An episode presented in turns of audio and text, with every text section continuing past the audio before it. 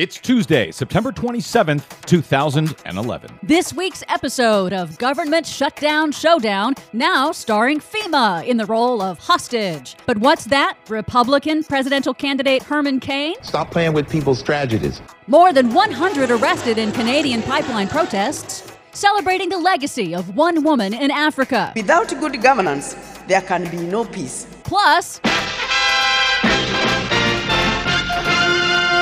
Climate Science Rapid Response Team activate. All of that and more straight ahead. From BradBlog.com, I'm Brad Friedman. And I'm Desi Doyen. Stand by for six minutes of independent green news, politics, analysis, and snarky comment. The United States emits more CO2 per capita than the European Union and China combined. Just think what those emissions numbers would be if America still made anything. True that, Stephen Colbert. This is your Green News Report. Right now, it's all coming from hobo fires and Vin Diesel movies.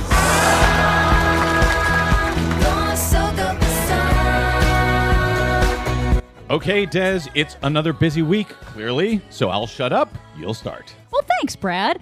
Another government shutdown has been averted for now, the third government funding shutdown showdown this year in Congress. In my view, this entire fire drill was completely and totally unnecessary. That was Senate Minority Leader Mitch McConnell after the Senate approved a measure late Monday to keep the government running through mid November. This time, the Republicans refused to pass new funding for FEMA, the Federal Emergency Management Agency, unless two unrelated programs for electric vehicles were cut. After a record high number of billion dollar disasters in 2011, FEMA is running low on funds. But by postponing reconstruction projects, FEMA says it will make it until the current budget year ends this Friday, as long as there aren't any new disasters.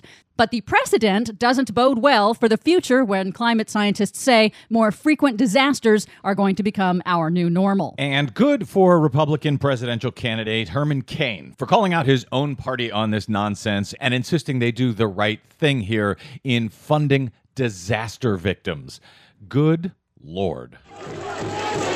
Opposition to the Keystone Pipeline in Canada. More than 100 people were arrested in Ottawa, Canada on Monday in a peaceful protest that was exceedingly polite in front of the Canadian Parliament to stop the proposed massive, controversial Keystone XL pipeline, a dirty oil pipeline that would run 1,500 miles from the tar sands of Alberta across the farms and rivers of the Midwest all the way to Texas. The spokesperson for the Indigenous Environmental Network of Canada, Clayton Thomas Muller, says the tar sands development is too harmful to the environment and the Canadian government should focus on renewable energy instead. We know that renewable energy jobs are 12 to 1 versus fossil fuel. Germany has over 250,000 workers employed by the renewable energy sector and produce 20% of their national energy this year alone from wind power. So the technology is there, the jobs are long term. Were the protests in Canada covered uh, any more than the protests over that same pipeline here in the U.S. over the last several weeks? We had more than a thousand people people arrested at the White House.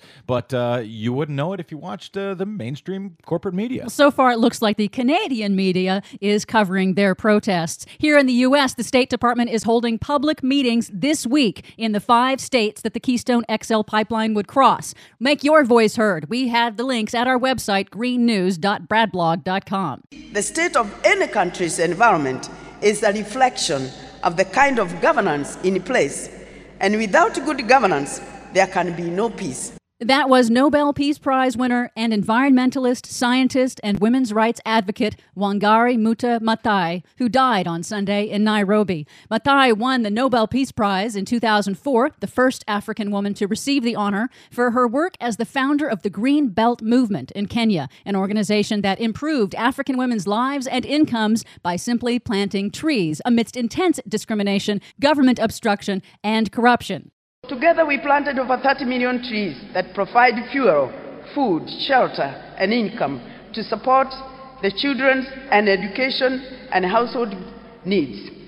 The activity also creates employment and improves soils and watersheds. Finally, climate scientists activate. Come on, Jayna. What do you do when a prestigious publisher issues an atlas showing Greenland has lost 15% of its ice cover, but it's entirely wrong? Well, you activate the Climate Science Rapid Response Team. Literally. The Times of London's new map is incorrect. Greenland has only lost about 1% of its ice cover. That's still a significant amount, but the climate scientist community immediately mobilized a PR push to bring attention to the error and fight back against the climate change denial industry, turning it into another fake scandal like the so called ClimateGate hacking scandal last year. Had the new atlas been correct, in truth, sea levels would have risen some three to five feet across the globe. Thanks, climate scientists, for getting it right. For more on all of these stories and the ones we couldn't cover today, please check out our website at greennews.bradblog.com. It's always correct. While you're there, please consider a donation to help sponsor the Green News Report. We rely on you, not the fossil fuel companies. From bradblog.com, I'm Brad Friedman. And I'm Desi Doyen. And this has been your Green News Report. Shape of octopus. Form of an ice unicycle.